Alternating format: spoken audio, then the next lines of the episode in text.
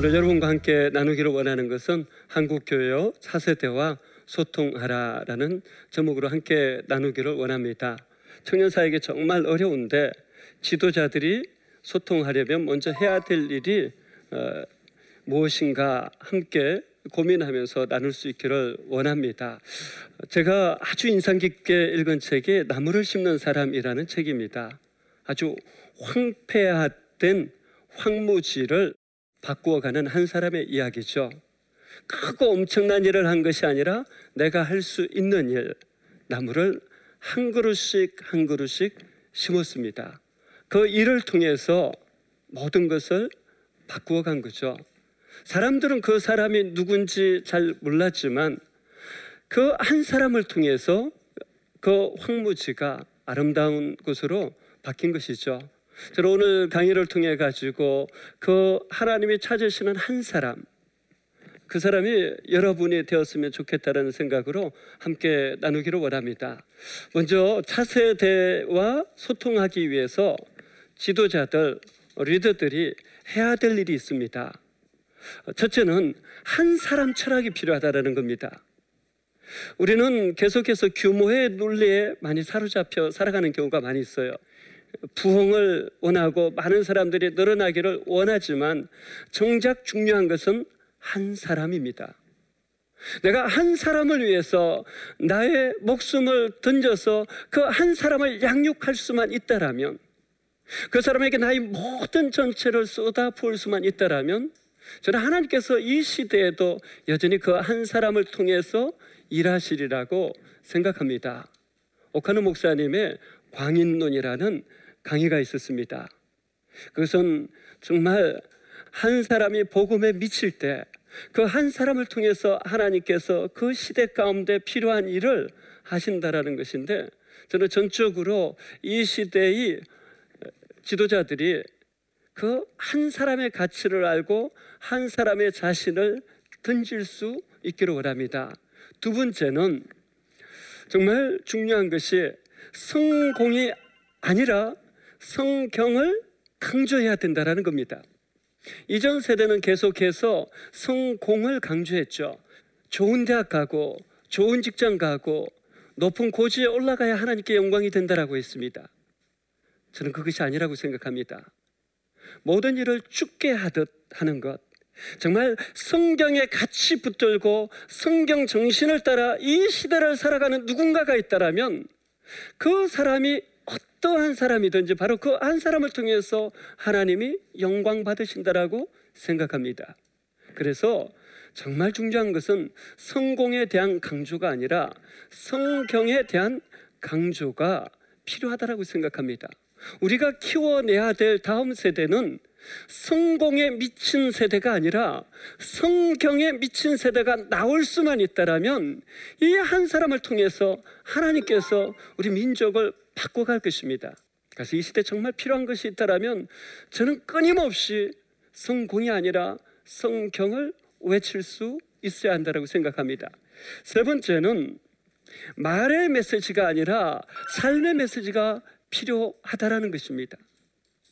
여러분 우리 시대에 설교 잘하는 것보다 정말 중요한 것은 삶으로 살아내는 메시지가 아닐까요? 오늘 우리 시대 정말 문제는 설교를 잘하는데 그분이 성적인 사고를 쳐요. 재정의 문제를 생겨요. 세습을 해요. 사실 이런 것들 때문에 다음 세대, 청년 세대들이 교회를 떠나지 않습니까? 그러나 정말 지도자들이 하나님 앞에 서서 말씀대로 살아내려고 몸부림치는 것을 이 시대의 청년들에게 보여줄 수만 있다라면 청년 사역자들이 청년들을 향해서 다른 것을 몰라도 진실된 인격으로 내가 좀 부족해도 좀 연약해도 하나님 사랑하는 마음으로 그 말씀을 살아내려고 씨름하는 모습을 보여주면서 한 해 한 해 지나가면서 그 사역자가 성장하는 모습만 보여줄 수 있다라면 저는 그 사람이 바로 그 시대, 그 교회, 그 청년을 위한 하나님의 메시지가 될 수 있다라고 생각합니다. 네 번째는 지식의 축적이 아니라 하나님 경험의 실제가 필요하다라는 거죠. 사실 하나님을 경험해서 알지 못하면 그 자신이 다른 사람을 바르게 인도할 수 없습니다. 다니엘은 하나님을 아는 백성은 강하여 용맹을 바르리라 말하죠. 강하다. 이건 밀어내는 힘이에요. 수비력이에요. 용맹을 바란다. 공격하는 힘이에요. 오늘 정말 우리 안에 이 수비력과 공격력을 갖추지 못한 것이 결국은 하나님을 아는 지식의 빈약함이죠. 우리 지도자들이 리더십들이 하나님을 실제적으로 경험해서 아는 데 있어서 자라가야 할 것입니다. 다섯 번째, 그런 의미에서 결국 말씀과 기도의 두 축을 삶의 현장으로 연결해야 된다는 것입니다. 지도자들이 먼저 그것을 보여주어야 하는 거죠. 단지 설교 잘하고 끝나는 것이 아니라 단지 기도하고 끝나는 것이 아니라 그 설교가 그 기도가 어떻게 삶으로 연결되어질 수 있는지 그것이 교회 안에서만이 아니라 삶의 현장 곳곳에서 어떻게 녹아 들어갈 수 있는지를 보여주는 것이 정말 필요하다고 생각합니다. 자, 그런 의미에서 저는 이제 한국 교회가 차세대와 이렇게 소통하라 하는 나침반이 될 몇 가지를 나누고 싶습니다. 첫째는 청년의 눈높이에서 섬겨주면서 소통해야 한다는 것입니다. 특별히 어, 청년부를 섬기시는 장년 세대에게 부탁하고 싶습니다. 직장 상사처럼 하시면 안 됩니다. 모든 걸 간섭하시고 통제하시고 결제하는 그런 식으로 접근해서는 안 됩니다. 청년들과 같은 눈높이에서 같이 놀수 있으셔야 돼요. 그래야지 소통이 되고 청년들이 정말 내가 어떻게 살아가야 될지를 보게 되고 그것을 따라갈 수가 있습니다. 두 번째, 청년이 자립, 자치, 자생할 수 있도록 배려해 주었으면 좋겠습니다. 이것이 쉽지 않지만 저는 꼭 필요하다고 생각합니다. 세대가 바뀌었습니다. 과거에는 위에서 이야기하면 그대로 들었지만 지금 세대는 스스로 성장하고 스스로 실수하고 실패하면서 배울 수 있도록 허용해야 합니다. 저는 장로님들을 설득해서 청년들에게 재정을 자립을 시켰습니다. 청년들이 낸 모든 헌금은 청년들이 기도하면서 너희가 교회니까 교회가 해야 될 일을 너희가 해라. 너희는 예수 그리스도의 몸이라면 예수님이 이 시대를 살아간다라면 어떻게 할 것 같은지를 고민하고 너희가 이 시대 작은 예수가 되어서 그 일을 해보라고 격려했습니다. 놀라운 일들이 일어납니다. 청년들이 주인 의식을 가지고 있죠. 스스로 헌금한 돈 절대 허투루 쓰지 않습니다. 기도하면서 정말 필요한 곳에 특별히 세상에 섬김이 필요한 곳으로 낮은 곳으로 흘러가더라고요. 저는 교회 규모에 관계없이 이러한 시도들이 필요하다고 생각합니다. 세 번째는 섬김의 본을 보이면서 소통하라는 것입니다.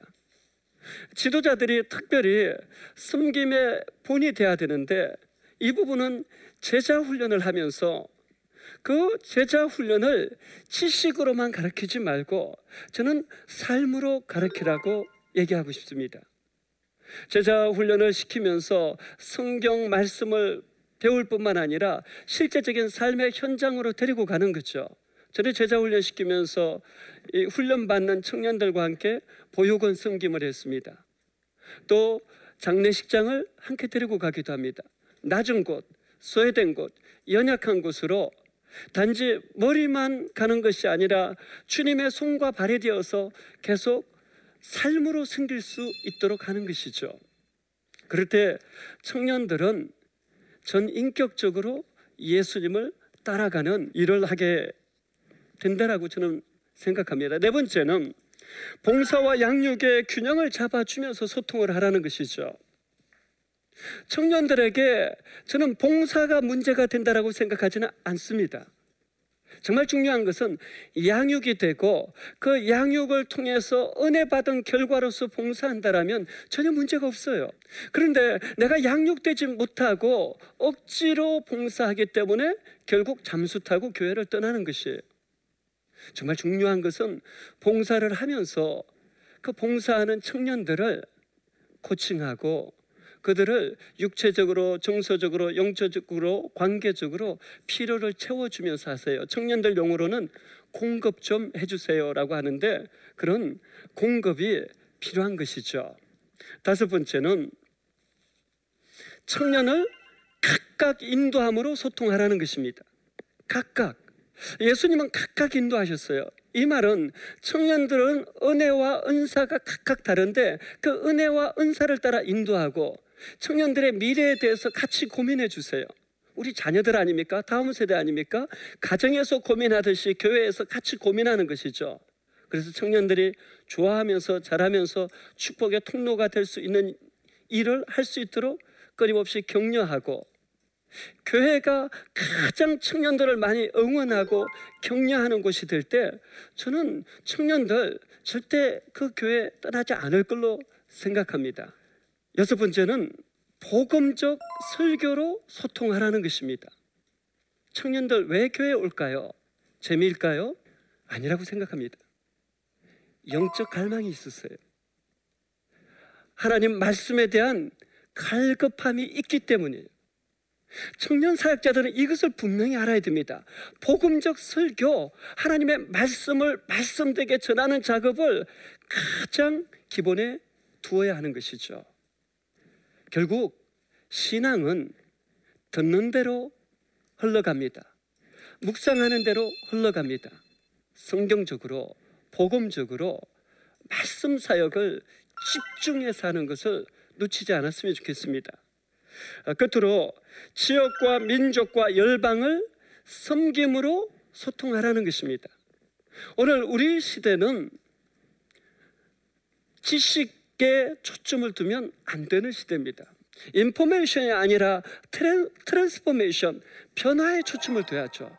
실제적으로 하나님을 만나게 하고 그 하나님과 실질적으로 인격적인 사귐을 갖게 하고 친밀함에 있어서 살아가게 한다라면 청년의 교회를 떠날까요? 아니라고 생각합니다.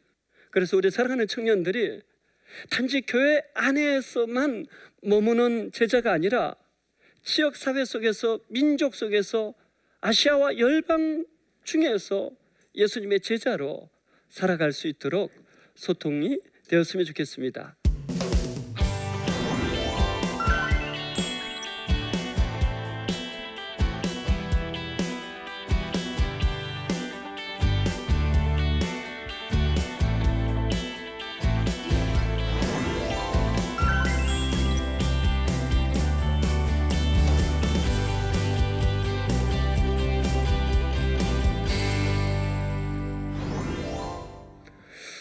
들어주셔서 감사드리고요. 또 질문 있으시면 나누면 좋겠습니다. 음, 이렇게 삶에 대해서 어, 이그젠플을 보여줘라. 아, 이렇게 말하는데 예, 목사님 그 어, 사역 가운데 어느 학생이라도 와서 목사님 저희들한테 가르쳐 주는 대로 살고 계신가요? 어, 이렇게 예, 물어본 그런 질문 받은 적이 있나요?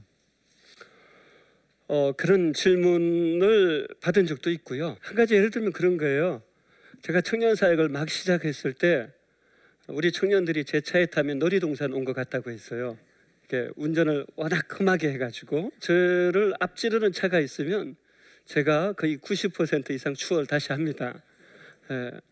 그런데 이제 시간이 지나면서 제가 결혼하고 제가 계속 운전 습관을 못 고치고 있는데 어느 날 아내가 제 차에 앞에 붙여놨더라고요. 지금 여기에도 하나님은 계십니다. 어, 제가 그거 보면서 6개월을 붙여놓고 계속 운전을 했어요.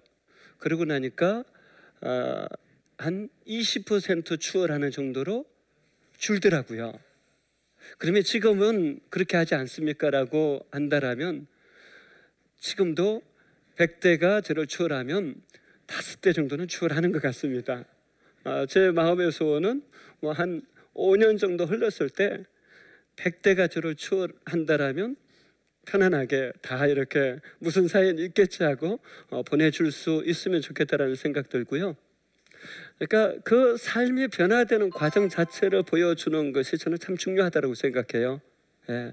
그래서 청년들 가운데서도 저는 넘어지고 실수하고 실패하고 무너질 수 있지만 어, 항상 예수님이 하신 말씀 나도 너를 정죄하지 아니하노니 가서 다시는 죄를 범하지 말라 이 말씀 붙들고 씨름했으면 좋겠다 이런 어, 생각을 합니다. 하나 질문 드리고 싶은 건 이제 청년 사역자로서 10년을 살아보셨고요. 이제 담임 목회자로서 또 청년들을 대하고 있잖아요. 담임 목사 입장에서 우리 교회 청년부를 돕기 위해서 어떤 소통이나 또는 어떤 지원을 해줘야 청년들이 좋을까? 저 이면에 대해서 한번 좀 소개를 해줘도 좋을 것 같습니다. 어, 담임 목회자가 되고 나서 사실 가장 열심히 하는 것은 밥 사주고 커피 사주려고 하는 것을 열심히 하고요. 어, 제가 또 노력하는 것은 어, 적어도 우리 에, 청년 리더십들이 어떤 고민을 하고 어떤 기도 제목을 가지고 있는지 어, 청년들의 상황에 대해서 계속 관심을 기울이고요. 저는 또 우리 청년들 개인의 문제만이 아니라 우리 사회 구조적인 문제를 목회자들이 관심을 가지고 풀어갈 수 있어야 된다고 생각합니다. 그래서 담임 목사로서 늘 청년의 삶의 문제에 관계된 어, 언론 자료들을 계속 보면서 나름대로 정리하면서 정말 청년들의 입장에서 동시에 하나님의 관점에서 우리 청년들과 소통하려는 씨름 자체가 정말 우리 한국 교회에 필요하지 않는가 하는 생각이 들고요.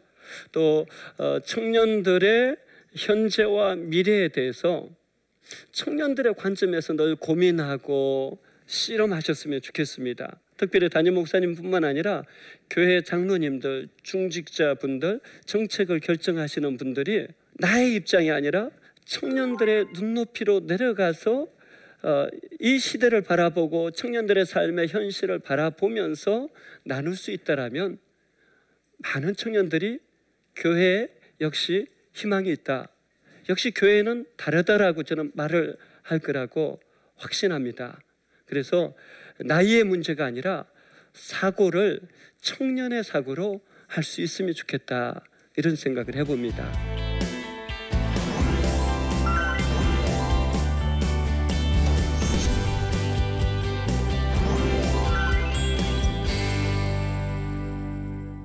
네, 오늘 이 자리에 어, 많은 청년 사역자들도 또 청년들도 참여하셨는데 아마 궁금한 것들이 있을 것 같아요.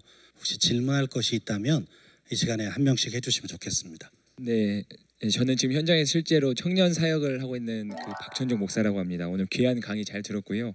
전 특별히 정경호 목사님께 좀 질문을 드리고 싶은데 현장에서 사실은 많은 청년 담당 사역자들은 대개 한국 교회 안의 현실들을 보면 보통 이제 부교육자들이고 그리고 또 부교육자들 중에서도 되게 막내라든지 또 이러한 위치에 있다 보니까 그걸 이렇게 헤쳐나가기가 쉽지 않은 현실이지 않습니까? 그래서 그런 부분들에 대해서 좀 팁을 주신다면 어떤 것들이 있을까 좀 궁금합니다. 네.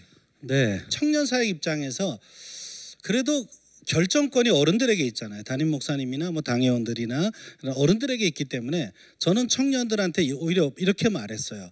저 어른들이 우리가 하고 싶어 하는 일에 동의하게끔 만드는 것도 우리의 사명이다. 예를 들면 어버이 주일이 꼈을 때 저희가 선물을 만들어서 어, 당회실이나 권사님 방이나 안수집사실 이런 데를 찾아갔어요. 아니 간단한 거 선물이었어요. 그냥 제과점에서 이런 이렇게 하트 모양의 쿠키 하나를 맞췄어요. 거기다 감사라고 쓰고요. 그리고 이걸 하나씩 선물로 드리고 축복송을 해드렸어요. 그리고 전부 무릎 꿇고 앉아서 우리 위해서 축복기도 해달라고. 근데 어른들이 처음엔 당황해 하세요. 정말 간절히 기도해 주시고 당회에서 요즘 청년 애들이 됐어.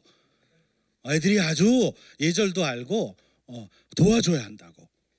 그러니까 장로님들의 마음이 움직인 거예요. 저는 청년 사역자 청년들 안에는 또 이런 노력이 필요하다고 봐요.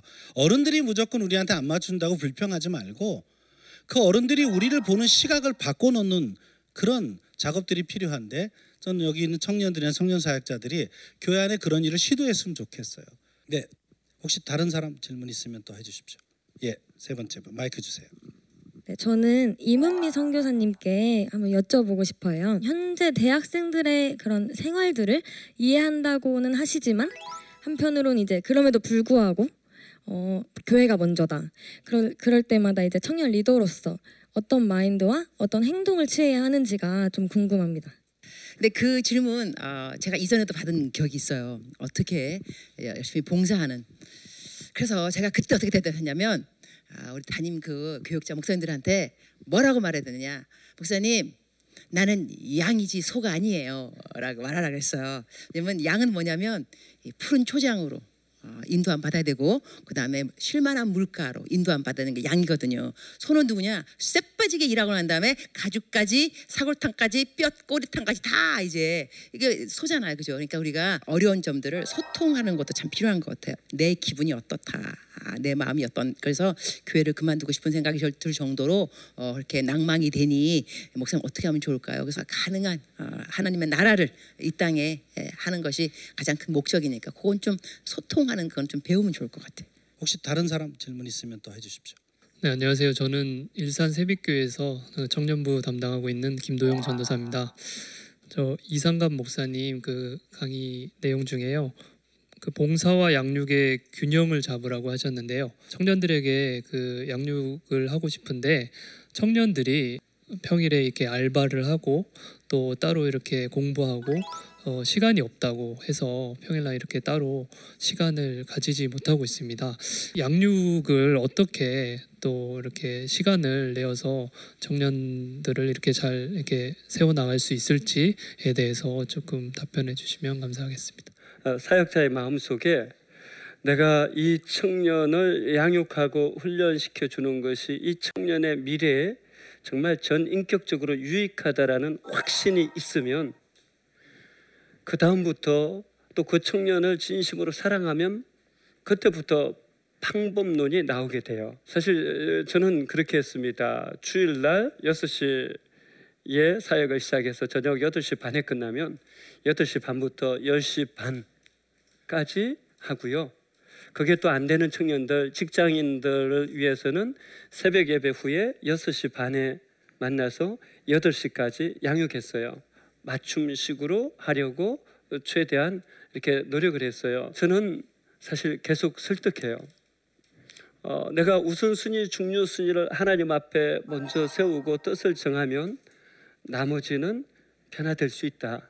또 청년의 때를 이렇게 훈련받고 양육받고 살아가야지 에, 그들이 어른이 되어서도 오히려 하나님의 말씀을 따라서 하나님의 영광을 위해서 살아가는 진짜 제자가 될 수 있다라고 어, 생각을 어, 하신다라면 어, 나머지는 정말 방법론은 따라오시라고 생각해요. 처음이 힘들지 정말 그렇게 하면요 그 다음부터 끊이지 않고 훈련 받습니다. 그러니까 확신 가지시고요 그냥 강하고 담대하게 이렇게 가셨으면 좋겠습니다.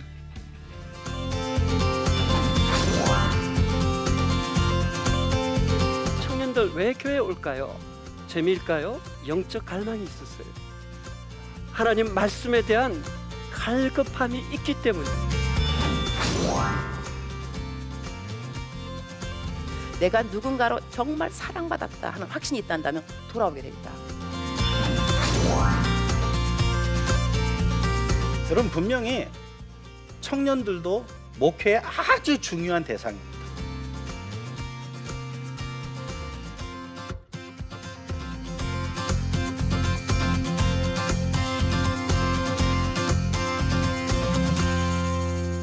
은혜를 누린 사람만이 그 은혜를 흘려보낼 수 있듯이 내면을 준비한다면 그들이 힘들어하지 않고 그 사역이 일이 아닌 사명으로서 생각을 하고 저는 그래서 더 대학생 청년들을 향해서 또는 이제 직장인 청년들을 향해서도 그들의 프레임을 조금 이해해 보려는 그런 시도가 좀 필요하지 않을까 생각을 해봤습니다.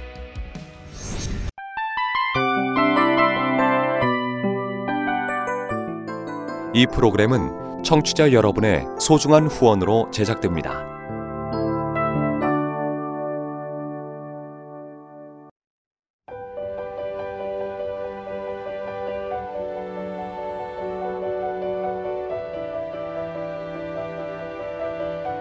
세상에는 수많은 교회들이 있지만 더 깊이 있는 말씀 강해를 찾기 위해 크기로만 교회를 선정하지 않습니다. 보다 좋은 영적 콘텐츠를 더 많이 나누기 위해 방송비를 받지 않습니다. 1년 365일 복음만 전하고 싶어서 우리는 광고를 하지 않습니다. 온누리의 복음을 땅끝까지 CGN TV와 함께 땅끝 선교사가 되주세요.